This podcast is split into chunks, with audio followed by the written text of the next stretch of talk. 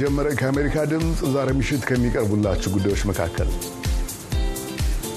መሰረታዊ ነገር ለኔ ብዬ ማስበው ለእንስሳ ያስፈልገዋል ብዬ አስባለሁ። መመገብ፣ መጠለያ ማግኘት፣ ሕክምና ማግኘት፣ እነዚህ የተለያዩ ነገሮች እኔ እንደሚያስፈልገኝ እሱ ያስፈልገዋል ብዬ አስባለሁ። ምክንያቱም እኔ ሲርበኝ ቅንጦት ካደለ እሱ ሲርበው እንዴት ቅንጦት ሊሆን ይችላል? ሰዎች አንዳቸው ለአንዳቸው ሊያሳዩ የሚገባውን ሩህሩህነት ለእንስሳት የሚያሳዩ ዘንድ እንቅስቃሴዎችን የምታስተባብረው ፌቨን መለሰን ነው። ቀደም ብለን የሰማናት የምሽት እንግዳችን አድርገናታል። ቆየት ብለን እናገኛታለን። ሌሎች ጉዳዮችም የተካተቱበትን መሰናዶው ሀብታሙ ስዩም እመራለሁ። ኤልያስ አስማረ ደግሞ የምስልና ድምፅ ቅንብሩን ይከውናል። አብራችሁን አምሹ። ወደ ቀዳሚው መሰናዶ እንሻገር።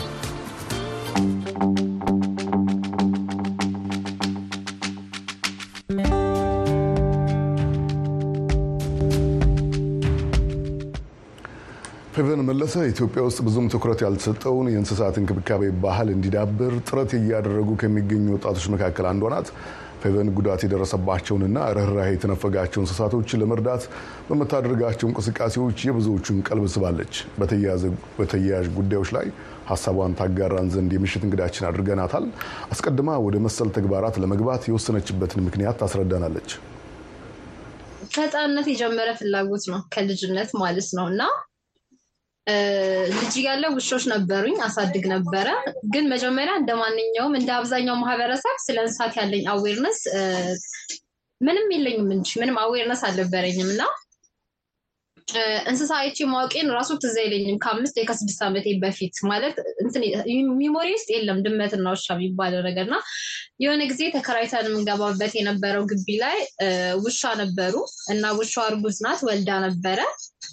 በዛ ሰዓት እንዳለ የእኛ ግቢ ማህበረሰብ ምን ብሎ ይነግረኛል፣ ስለምትናከስ ገቢ ድንጋይ ወርውሪባት ይልኛል እና ልክ እኔም ስመጣ እዛች ቦታ ቃስ ድረስ ድንጋይ ይዤ እየወረወርኩባት ነው የማልፈው እዛች ውሻ ላይ ማለት ነው። እና ለካ አሁን አድጌ ሲገባኝ ውሻዋ ትጮህ የነበረው ልጆቿን ለመጠበቅ ነው እንጂ እኛን ለማጥቃት አልነበረም። እና ግን ማህበረሰቡ በህፃንነቴ እነዛ ሰዎች ምን አስተማሪኝ፣ ደብድቢያት የሚለውን ነገር አስተማሪኝ እና ከዛ በኋላ ያየሁትን ውሻ ማሯሯጥ ነበር ስራ ድንጋይ ይዞ ማለት ነው እና ከዛም እሷ ውሻ የት እንደገባች አላቅም፣ ትዝ አይለኝም። ሌላ ውሻ መጣች። እሷ እንዴት እንደሆነ አላቅም፣ ብቻ ትሻሻኝ ነበር። የሆነ ጊዜ እንዴት እንደተቀራረብን ሳላቅ ተቀራርበን ያገኘሁት ራሴን እና ከዛም በቃ የሚያሳዩት ፍቅር ምናምን ምናምን ሳየው ሰው ልክ እንዳደለ ገባኝ። በዛ ትንሽ እድሜም ቢሆን ተረዳውኝና ለእነሱ ፍቅር መስጠት እንዳለብን ገባኝ። ከዛን የወለደችው ልጅ እኔ ማሳደግ የጀመርኩት እና ሊጥሉ ሲሉ እኔ መቀማት የጀመርኩት ግን ያው ህፃን ስለነበርኩ አቅም የለኝም ማለት ማስጣል አልችልም። እየወሰዱ ይጥሉብኝ ነበረ፣ ይገሉብኝ ነበር በምርጥ ነው። ሳድግ ግን በቃ ለእነሱ የሆነ ነገር ማድረግ አለብኝ ብዬ አስብ ነበረ። የልጅነት ህልምሽ በተወሰነ መንገድ የተሳካ ይመስለኛል። ምክንያቱም አሁን እንስሳትን የሚንከባከብ ቡድን አቋቁመሻል፣ ወደ ተቋምም የቀየርሽ ይመስለኛል። እንስሳት ትኩረት ይሻሉ የተሰኘ ተቋም መስራች ነሽ። ምን አይነት ስራዎችን ነው የሚሰራው? እስቲ በዝርዝር ከምትሰሯቸው ስራዎች መካከል የተወሰኑ ብትነግሪኝ ብታጋሪኝ። አሁን የ volunteer team ነው ሆኖ ነው ያለው ግን በቅርብ ጊዜ license ያገኛል። ትንሿን የመንግስት አሰራር አቁሟል። አዲስ license መቀበል ቆሟል። በዛ ምክንያት አሁን ማግኘት አልቻለም እና እየተሰራ ያለው ስራ አንደኛ awareness ኡ ነው እንደነገርኩ ማለት ማህበረሰቡን መቀየር የሚችለው awareness ነው። ድርጊትም አለው። በተለያዩ የማህበራዊ ሚዲያ platform ኦች ላይ ነው እሱን እያደረጉ ያሉት። ሁለተኛ የተጣሉ ውሾችን ከመንገድ ማንሳት። ስልክ ደግሞ ያው ሁሉንም ማንሳት አንችልም፣ አቅም ይጠይቃል። በጣም ብዙ አቅም ይጠይቃል እና ግን በቻለው አቅም በጣም የተጎዱ እንስሳትን እናነሳለን። በተለይ ደግሞ መኪና አደጋ የሚደርስባቸው እንስሳትን ውሾች፣ ድመቶችን አንስተው የማሳከም ስራ ከዛ በኋላ ለተወሰነ ጊዜ የማስጠለል ስራ ነው እና ደግሞ ቤት እንዲያገኙ የማድረግ ስራ ነው እየተሰራ ያለው። ፈረሶችንም በተወሰነ እናሳክማለን። ያው ሁሉንም ማለት አይደለም፣ ግን ባለቤቶቻቸው አውጥተው የሚጥሏቸው መኪና የሚገጯቸው እንደነሱ አይነት ፈረሶችን የማሳከም ስራ ከሐኪሞች ጋር በመተባበር እንሰራለን። አዶፕሽን ስራ ሰው ውሻን እንዳይገዛ ከጎዳና አንስተው ማሳደግ እንዳለበት እሱን እናሳያለን። ሰዎች እንዳይጥሉ እንነግራለን። እንዳይጥሉ ሰዎች ውሾችን እንዳይጥሉ እሱን እንነግራለን እና ያው በብዛት ሕክምናው ላይ ያለ ነው። የተጎዱ ውሾችን የማሳከም ማንሳት፣ ቤት የማግኘት እንደዚህ አይነት ነገሮች ናቸው እየተሰሩ ያሉት። አዌርነሱ ግን በደንብ ይሰራል። አሁን ላይም እንስሶችን መንከባከብ የሁሉም ማህበረሰብ ኃላፊነት ነው በሚል ጎዳና ላይ ምገባዎች ተጀምረዋል።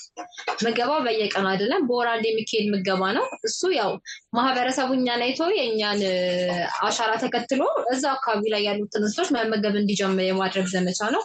እሱ በሰፊው እየተሰራ ነው። ክትባቶችም አንዳንዴ ይሰራሉ። እንደዚህ አይነት ነገሮች ናቸው እየተሰራ ኢትዮጵያ ውስጥ እንግዲህ ሰዎች ከቤት እንስሳት ጋር አብረው ይኖራሉ። ነገር ግን ለቤት እንስሳት ፍቅራቸውን የሚገልጹበት መንገድ ለየት ያለ ነው። ከዛ ውጭ ደግሞ እንደውም ጎዳና ላይ ያሉ ውሾችን ከመንከባከቡ ይልቅ ከሕፃንነታችን ጀምረን ማጥቃቱ ላይ እንበረታለን። ፈረሶቹም አህዮቹም የአገልግሎት ጊዜያቸውን ካቋረጡ በኋላ ገጥማቸው ጣፋንታ አሳዛኝ ነው። በአብዛኛው ምን አይነት ምላሽ አገኘሽ? ኧረ ይሄ ነገር ቅንጦት ነው።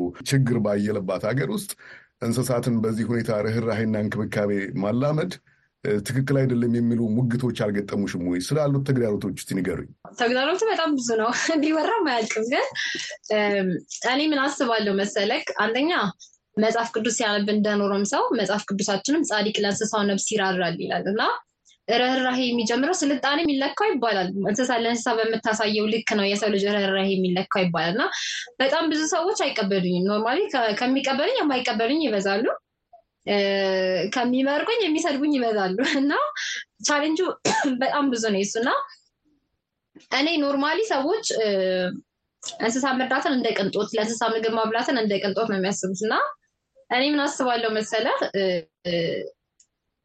ይሄ የምንጋራቸው ስሜቶች አሉ። አሁን ለምሳሌ መሰረታዊ ነገር ለኔ ብዬ የማስበው ለእንስሳ ያስፈልገዋል ብዬ አስባለሁ። መመገብ፣ መጠለያ ማግኘት፣ ሕክምና ማግኘት፣ እነዚህ የተለያዩ ነገሮች እኔ እንደሚያስፈልገኝ እሱ ያስፈልገዋል ብዬ አስባለሁ። ምክንያቱም እኔ ሲርበኝ ቅንጦት ካደለ እሱ ሲርበው እንዴት ቅንጦት ሊሆን ይችላል? ገብቶሃል ሀሳቤ? እኔ መራብን ካወቅኩኝ እንዴት የእንስሳው መራብ ለእኔ ቅንጦት ሊሆን ይችላል? ምክንያቱም እኔ ሲርበኝ normally ሳታጣ እኮ ገንዘብ ሳይኖርህ ራሱ አይደል ወይ በስራ ተይዘ ወይ ምን የሆነ የራቡ ስሜት ሲሰማ ምግብ መብላት እየቻልክ ሳትበላ እንኳን እንዴት like እንደምትበላ እኮ ታውቃለህ። በኋላ ግን ራቡ አያስቀምጥም። የእንስሳ ደግሞ ዕጣ ፈንታ ለመብላት ነው። ተርቦ ጸጥ ብሎ መተኛት ሊሆን ይችላል። ምክንያቱም እኔ አንደበት አለኝ ራበኝ እላለሁ።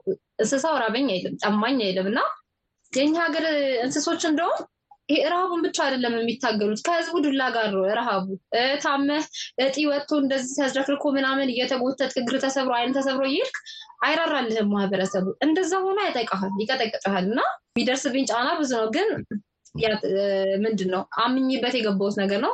ስለዚህ እና ደግሞ ለውጥ ለማምጣት ነው እየተራመድክ ያለሁት። ስለዛ ለውጥ ለማምጣት ሂደት ደግሞ ተቃውሞች የሚጠበቁ ነገሮች ናቸው። ስለዚህ ብዙ አያስደነግጡኝም።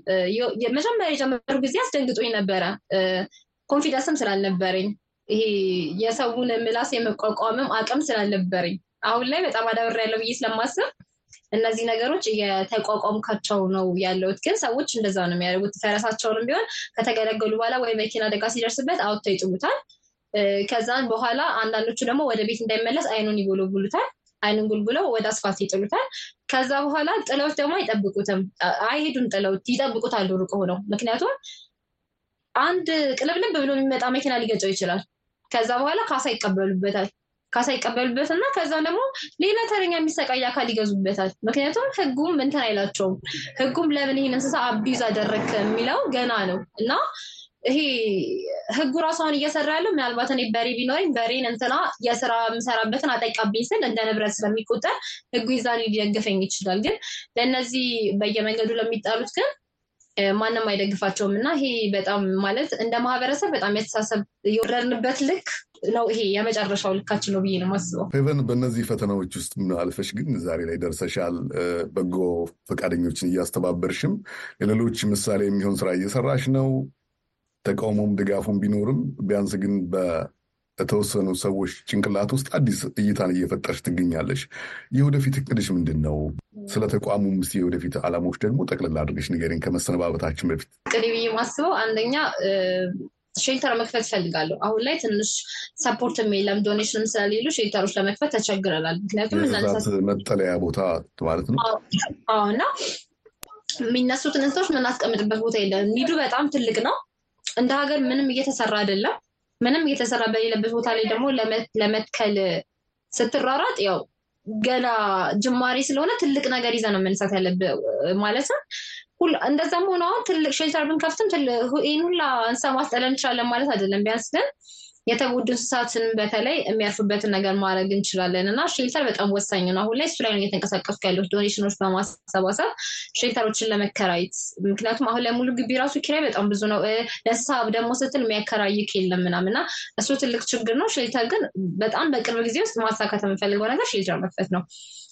ሕክምና ተቋማቶችን መገንባት ምክንያቱም አሁን ላይ ማህበረሰቡ አንዳንዴ እንስሳ እየወደደም የማያሳክምበት ይህ በግዴለሽ የማያሳክሙትን ሳይሆን እንስሳ እየወደደ የማያሳክምበት ምክንያት cost ኡ high ስለሆነ ነው። በጣም የእንስሳ ህክምና ክፍያው በጣም ውድ ነው እና እሱ ነገሮች በቅናሽ የሚገኙበትን ነገር ማድረግ ማቋቋም እንፈልጋለን። እኛ በቅናሽ የሚደረጉበትን ነገር አድርገን ከዛ የሚገኘው ገንዘብ ወደ እንስሶቹ shelter የሚገባበትን ነገር ማድረግ እንፈልጋለን። ተቋሙ እንደዚህ አይነት ተቋሞች ቢያንስ እንኳን በየክፍለ ከተማው አንድ መኖር አለበት፣ ግዴታ ነው ለእንስሶቹ ሲባል ማለት ነው እና እነሱ አይነቶችን ተቋማት መገንባት እንፈልጋለን።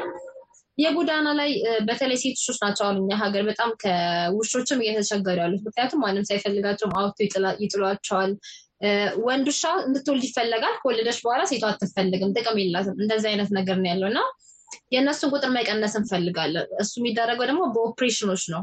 ዝም ብሎ በመርፌ ምናምን ሳይሆን ኦፕሬሽኖች ነው። ብዙ አይነት ቦታ ይፈልጋል። መድኃኒቱ cost high ነው እና በተቻለን አቅም ጎዳና ላይ ያሉ ውሾች እንዳይበዙ ማድረግ እንፈልጋለን። ምክንያቱም እጣ ፈንታቸው ሞት ነው፣ መኪና ነው።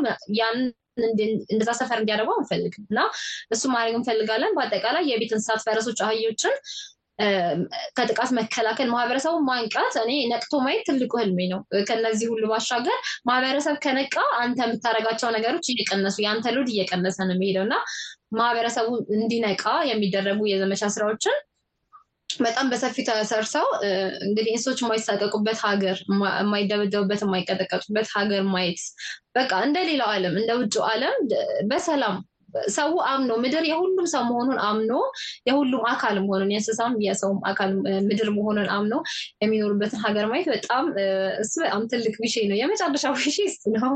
ፌቨን መለሰ የተለያዩ እንስሳትን ተንከባካቢ ነሽ። ኢትዮጵያውያን ደግሞ ለእንስሳት ያላቸውን ርኅሩህነትና እይታ እንዲያሻሽሉ እንቅስቃሴ የጀመርሽ ወጣት ነሽ።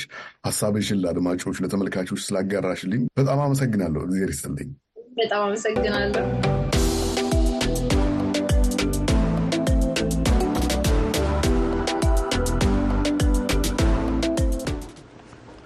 ጋቢና VOA ይቀጥላል። ከአሜሪካ ድምፅ Young Lives ኢትዮጵያ ላለፉት 22 ዓመታት የ3 ሺህ ኢትዮጵያውያን ህጻናትና አዳጊዎችን የኑሮ ቅጥ አምባር ባግድሞች ሲያጠና የቆየ ተቋም ነው። ኤደን ገረመው ከሳምንታት በፊት የዚህ ተቋም ዋና ኃላፊ የሆኑትን ዶክተር አሉላ ፓንክረስትን አነጋግራለች። ዘገባው በመቀጠል ይቀርባል። Young Lives በኢትዮጵያ የመጀመሪያው የረዥም ጊዜ ጥናት ነው ለማለት ይቻላል። ከተጀመረበት 1993 ዓ ም አንስቶ 3000 የሚሆኑ ኢትዮጵያውያንን ከጨቅላ ህጻንነት እስከ ወጣትነት እድሜያቸው ድረስ ተከታትሎ ለቁም ነገር አብቅቷል። በአመጋገብ፣ በድህነት፣ በአእምሮ ጤናና በስነ ተዋልዶ ጉዳዮች ላይ በሚያተኩረው የጥናቱ ክትትል ሂደት ወላድ እስከ መሆን የደረሱ ኢትዮጵያውያን ልጆችና ወጣቶች አሉ። በ Young Lives ጥናት የኢትዮጵያ ዋና ዳይሬክተር ዶክተር አሉላ ፓንክረስት ባለፉት ዓመታት መርሃ ግብሩ በሀገሪቱ የተለያዩ የፖሊሲ ለውጦች እንዲኖር አግዟል ይላሉ። የፖሊሲ ነክ ጥናቶች ብዙ አካሄደናል። ለምሳሌ የምግብ ዋስትናን በሚመለከት የሴፍቲ ኔት የምግብ ዋስትና የነበረውን ፕሮግራም ምን ያህል ተግባራዊ እንደሆነ ለህፃናት ላይ ምን አይነት ጫና ፈጥሮ እንደሆነ ከስራ ጋር ተገናኝቷል የሚለውን ነገር አንዱ እሱ ነው። የህፃናት ጉልበት ብዝበዛና ስራ ጉዳይ፣ እንደዚሁም የጥቃት ጉዳይ፣ ያለ ዕድሜ ጋብቻ፣ ከፍልሰት ከከተማ ከአንድ አካባቢ መፈናቀል ወደ ኮንዶሚኒየም የተለያዩ አንገብጋቢ የሆኑ ወቅታዊ አርስቶች ላይ ተጨማሪ ጥናት ያደረግንበት ወቅት አለ። ከኢትዮጵያ ውጭ በፔሩ በህንድና በቪየትናም የሚደረገው ይኸው ጥናት ዋና ትኩረቱን በድህነት ላይ ያደረገ ነው። ኢትዮጵያ ውስጥ እነዚህ ሶስት ሺህ ህጻናት ሁለት ሺህ ከተወለዱ ጀምሮ ነው የምንከታተላቸው። ስለዚህ አሁን ሀያ ሁለት ሀያ ሶስት ዓመታቸው ነው። ሌሎቹ ስንጀምር አንድ ሺህ ልጆች ሰባት ዓመታቸው ነበር ገና ጥናቱ ሲጀመር። ስለዚህ ሁለቱን ቡድን ማስተያየት እንችላለን። ለውጦች ምን ያህል እንደመጡ ልጆቹ እያደጉ ስምንት ዓመት ሲደርሱ የትናንሾቹ ከትላልቆቹ ጋር እናስተያያቸዋለን። ኢትዮጵያ ውስጥ በስድስት ክልል በሀያ የተለያየ አካባቢ ነው ጥናቱ የሚካሄደው እና እያንዳንዱ አካባቢ የሚመረጡት ህፃናት በአቦሰጥ ማለት እንትን እያንዳንዱ ከደሃውም ከሀብታሙ ግማሽ ሴቶች ግማሽ ወንዶች ናቸው እና ግን ድሃ ተኮር ጥናት ነው። ስለዚህ አብዛኛው ከተማ አካባቢ ትንሽ ከድሃ አካባቢ ነው። እንደዚሁም ምግብ ዋስትና በገጠር ምግብ ዋስትና ችግር ያለባቸውን አካባቢዎች ነው በብዛት የተመረጡት። በያንግ ላይፍስ የሚደረጉ ጥናቶች በኢትዮጵያ ትምህርት ቤቶች የተማሪዎች ምገባ መርሃ ግብር እንዲጀመር ሰፊ ሚና እንደተጫወተ ዶክተር አሉላ ይናገራሉ። ከዚህም ጋር ባለፉት 22 ዓመታት በህጻናት አመጋገብና ትምህርት ረገድ ተመዝግበዋል ያሏቸውን ውጤቶችም ያብራራሉ። የአመጋገብ ጉዳይ በጣም ወሳኝ መሆኑን ማሳየት ችለናል። ማለትም በህፃንነታቸው በቂ ምግብ ወይ ተመጣጣኝ ምግብ ያላገኙ ህፃናት እያደጉ ሳለ ስለምንከታተላቸው ምን አይነት ለውጥ እንደሚመጣ ማሳየት ችለናል እና እንደውም በአንድ በኩል የሚያሳስብ ጉዳይ ነው። በሌላ በኩል ግን ጥናቱ ጥሩ አይነት ውጤትና ተስፋ የሚሰጥ አይነት ውጤት ነው ያገኘ ነው። ምን ለማለት ነው የፈለግኩት? እነዛ በህፃንነታቸው የተጎዱ በአቃቀንጭራነት ያጠቃቸው ልጆች የተወሰኑት በርከት ያሉት እንደውም በአራቱም ሀገር በተለይ በኢትዮጵያ ሁኔታቸው የተሻሻለ መጣ እያደጉ ሳለ መጀመሪያ እንደተፈራው የነበረው አስተሳሰብ በዓለም አቀፍ ደረጃ በህፃንነት አቀንጨራ ያጠቃቸው ልጆች በቃ ተስፋ የላቸውም፣ ምንም የተሻለ ሁኔታ ላይ ሊደርሱ አይችሉም እና ለዘላለም እጣፋንታቸው የተቋጨ ነው የሚል አስተሳሰብ ነበረ። እኛ ግን እያጠናናቸው ስንሄድ ብዙዎቹ የተሻለ ሁኔታ ላይ የመጡ ስናይ ጊዜ ይሄማ አመጋገብ ወሳኝ መሆኑና መጀመሪያ ላይ በመጀመሪያው አንድ ሺህ ቀናት ብቻ ሳይሆን ከዛም በኋላ ለውጥ ማምጣት ስለሚቻል የትምህርት ቤት ምገባ ፕሮግራም በጣም ወሳኝ መሆኑን ማወቅ ቻልን። ህጻናቱና አዳጊዎቹ በትምህርት ቤቶች የምገባ መርሃ ግብሮችና በየአካባቢያቸው የሴፍቲኔት መርሃ ግብሮች ላይ ከተሳተፉ በኋላ በእድገታቸው ላይ ከፍተኛ የሆነ አዎንታዊ ለውጦች እንደታዩ ዋና ዲሬክተሩ ገልጸዋል። በአንጻሩ ግን የትምህርት ጥራት ማሽቆልቆሉንም በጥናት አረጋግጠናል ይላሉ። እናም ዋናው ግኝቱ ምንድን ነው? በጊዜ ሂደት የትምህርት ተደራሽነት በጣም ጨመረ። ከዘጠና ቤት ወደ መቶ የሚደርስበት አካባቢ ነበር በከተማዎች። በገጠርም ቢሆን ትልቅ በጣም አመርቂ ውጤትና ትልቅ ለውጥ ነው የመጣው። ነገር ግን በጥራት በጣም ችግር እንደተፈጠረና ጥራት ዝቅ በጣም ያሽቆለቆለ መሄዱን ማረጋገጥ ቻለን። የጥናት መርሃ ግብሩ በህፃንነት እድሜያቸው ካሳተፋቸው አንዳንዶቹ አይናቸውን በአይናቸው ለማየት ማዕረግ ደርሰው ወላጆቻቸውንም ለአያትነት ወግ ማብቃታቸውን የሚናገሩት ዶክተር አሉላ ጥናቱ በትውልዶች መካከል ያለውን ቅብብሎሽም ያሳየን ይላሉ። በተጨማሪም በስነ ተዋልዶ ጉዳይ በሴቶችና በወንድ ወጣቶች መካከል ሰፊ የግንዛቤ ልዩነት እንደታየ እንዲሁም ከኮቪድ-19 ወረርሽኝ በኋላና ግጭቶችን ተከትሎ የወሊድ መከላከያ አጠቃቀም እንደቀነሰና የህዝብ ቁጥር መጨመር እየተ መዘገበ እንደሆነም ጠቁመዋል። ህጻናቱ እያደጉ ሳለ የፆታ ልዩነቶች በጣም ጎልተው አይታዩም ነበረ 13 15 እስከሚሆናቸው ድረስ። ከዛ በኋላ ግን በጣም ልዩነቶች እየሰፉ ነው የመጡት። ለዛም አንዳንዱ ምክንያቶች ያለ ዕድሜ ጋብቻ ነበረ እና የዚህ የስነ ተዋልዶ ጉዳዮች ላይ ብዙ ትኩረት አድርገን ነበረ። የወሊድ መከላከያ አቅርቦትና ተደራሽነት የወጣቶቹ ያንን የማግኘት ጉዳዮች በጣም አሳሳቢ ነበሩ። ሴት ልጃገረድ ደግሞ ካረገዘች በኋላ በጣም ብዙ ችግሮች እንደተፈጠሩ ለማየት ችለናል። በዚህ ሳቢያ በተለይ ለምሳሌ አምቡላንሶች ሴቶችን ከገጠር ወደ ሐኪም ቤት የመውሰዱ ነገር እሱ ትልቅ ለውጥ ነበር ያየ ነው። ሆኖም በዚህ በጦርነት የቀነሰበት ሁኔታና የወሊድ መቆጣጠር የመቀነሱም ነገር እና ብዙ ልጆች የመውለዱ ነገር እየጨመረ ሳይሆን አይቀርም። Young Lives የኑሮ ውድነትን፣ ጦርነትን፣ ኮቪድ-19ን፣ የከተማም ሆነ የገጠር መፈናቀሎችን ጨምሮ በኢትዮጵያ የተከሰቱ ሌሎች ቀውሶች በወጣቶች ሕይወት ላይ ያስከተሉትን የአእምሮ ጫና አጥንቷል። የመርሃ ግብሩ ዋና ዲሬክተር ዶክተር አሉላ ባለፉት ጥቂት ዓመታት በተለይም ግጭቶች ባየሉባቸው አካባቢዎች የጭንቀትና የድባቴ ምልክቶች እንደጨመሩ ተገንዝበናል ይላል።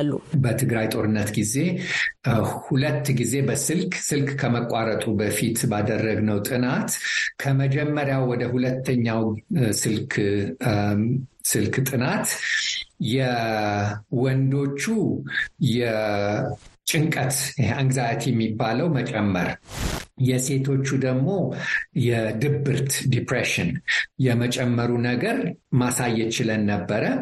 አሁን ደግሞ ልክ አሁን ጥናቱን እያካሄድን ነው።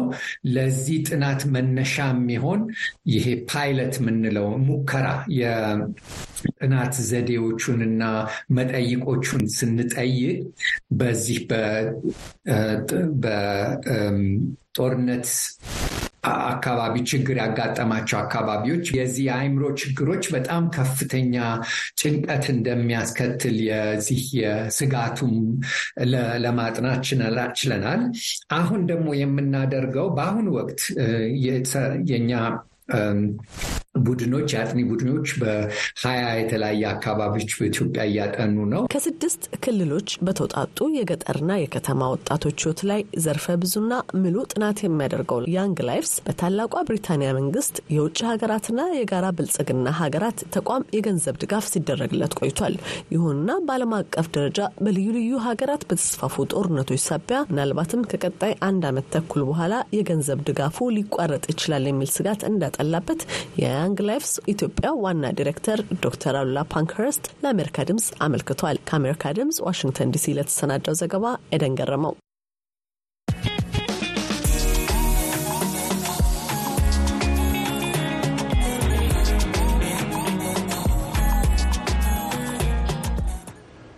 ኤደንን ለቀደመው ዘገባ አመሰግናለሁ። በአይቨሪ ኮስት አዘጋጅነት እየተካሄደ ያለው የአፍሪካ ዋንጫ ብዙ አስገራሚ ውጤቶች እየታዩበት ነው።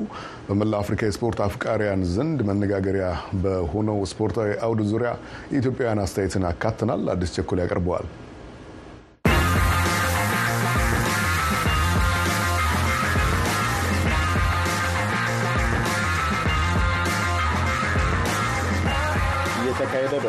የዘንድሮ የአፍሪካ ዋንጫ የማጣሪያና የጥሎ ማለፍ ውድድሮችን አልፎ ለሩብ ፍጻሜ የቀረቡ ስምንት ክለቦች ተለይተዋል። ቀሪዎቹ 16 ክለቦች ወደ የሀገራቸው ተሸኝተዋል። ውድድሩ በእስካሁኑ ሂደቱ ብዙ ያልተጠበቁ ውጤቶችን ያስተናገደ ነው ተብሏል።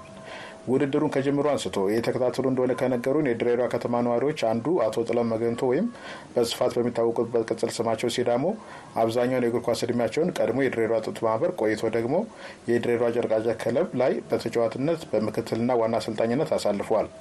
በዘንድሮ የአፍሪካ ዋንጫ ታላላቅ ብሔራዊ ቡድኖች እንደተጠበቁት አልሆንም ብለውናል። አፍሪካ ዋንጫ አንደኛ ነገር ከዝግጅቱ ጀምሮ በጣም ጥሩ ነው። ራሱ ስቴዲየሙ ምኑ የነበረው ሰረሞኒ ሁሉ በጣም ጥሩ ነው።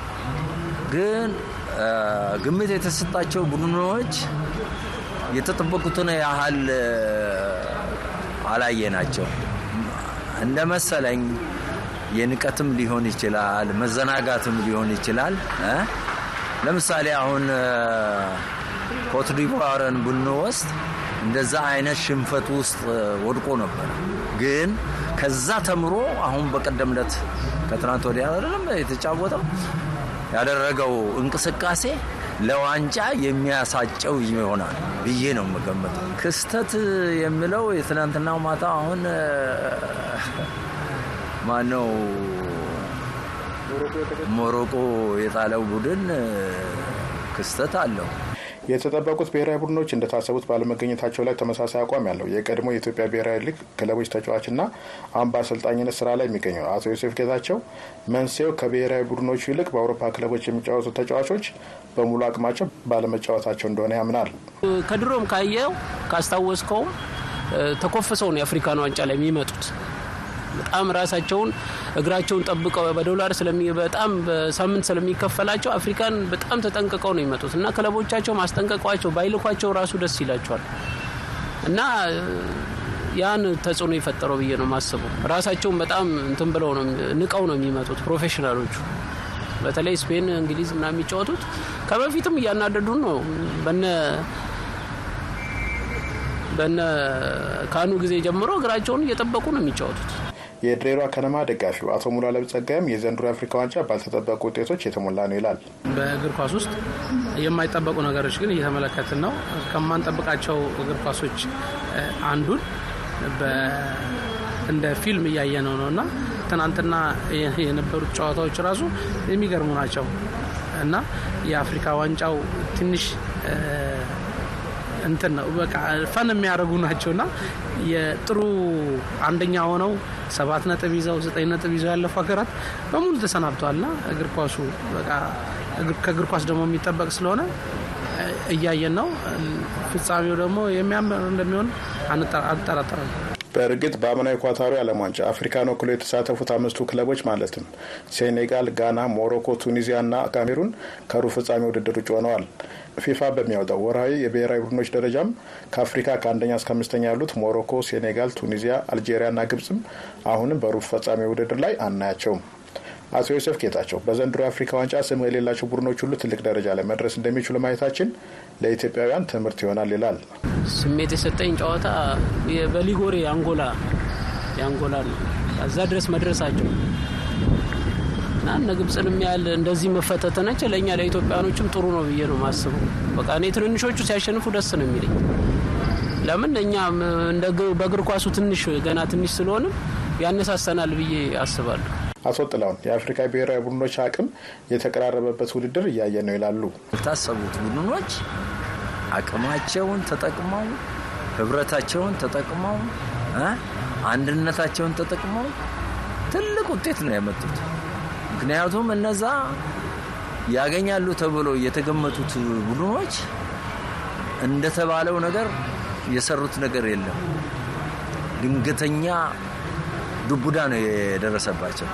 ስለዚህ ከአሁን በኋላ ያለው የዋንጫ ጨዋታ እንጃ በጣም በጣም በጣም በጣም አመርቂ ነው ብዬ ነው የምገምተው። አቅማችንም የአፍሪካ አቅም ምን ያህል እንደሆነ የታየበት ጊዜ ነው ብዬ ነው የምገምተው። አቶ ሙሉዓለም ጸጋይ ደግሞ የውድድሩ ተገማች አለመሆን የአፍሪካ ክለቦች መሻሻል ማሳያ ነው ይላል።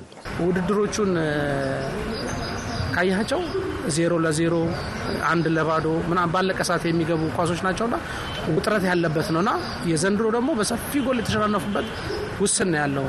ውጥረቱ እንደዛው ነው እና ጠንካራ መሆናቸውን የምታይበት የጎል ብዛት የለበትም። እንትኑ ላይ ምድብ ድልድሉ ካለቀ በኋላ አሁን ላይ ያለው ብዙም ጎል የምታይበት ነገር አይደለምና ውጥረት ያለበት መሆኑን ያስታውቃል። ውድድር በአጀማመሩ ላይ ቀድሞ እንደነበሩ የአፍሪካ ዋንጫ ውድድሮች የብዙዎችን ቀልብ የሳብ አልነበረም ያለን አቶ ዮሴፍ ውድድሩ ከመጀመሩ በፊት በገበያ ላይ በስፋት ይቀርቡ የነበሩት ውድድርን የሚመለከቱ የህትመት ውጤቶች አሁን መቅራታቸውን በማሳያነት ይጠቅሳል። አፍሪካ ዋንጫ ቀዝቅዟል። አብሶ በድሬዳዋ ብዙ ቤቶች ምንም እየገባው ምንት ሳይ እንደ በፊቱ አይደለም። የፕሮግራም ፕሮግራሞች ቀድሞ አለመሸጣቸው የፕሮግራም እነዚህ ኳስ ተጫዋቾች ያሉበትን ከልጅነታችን ጀምሮ የኳስ ተጫዋቾችን ምስል እየቀደድን ነው። አንዳንዶቹን መጫወቻም እንደ መጫወቻም አለም እንደ ማስቲካም ቤታችን ለምንለጥፈውን ፕሮግራም አለ በትልቁ ትንንሽም ኪሶቻችን ሲይዘን አሁን እንደዛ እንኳን የምናስቀረው ነገሮች የሉ። የድሬዳዋ ከነማ ደጋፊ አቶ ሙሉዓለም ጸጋዬ ግን ቀድሞም ቢሆን የአፍሪካ ዋንጫ አጀማመሩ ቀዝቀዝ ያለ እንደሆነና ቀስ በቀስ ግን የብዙዎችን ቀልብ እንደሚስብ ነው የሚናገረው። በዘንድሮ የአፍሪካ ዋንጫ ያልተገመቱ ቡድኖች ለሩብ ፍጻሜ እንደደረሱ ሁሉ ለግማሽ ፍጻሜና ለፍጻሜውም እነማ እንደሚደርሱ ለመገመት እንደሚከብድ ነው የስፖርት ባለሙያዎች የተናገሩት። ለአሜሪካ ድምጽ አዲስ ቸኮል ከድሬዳዋ።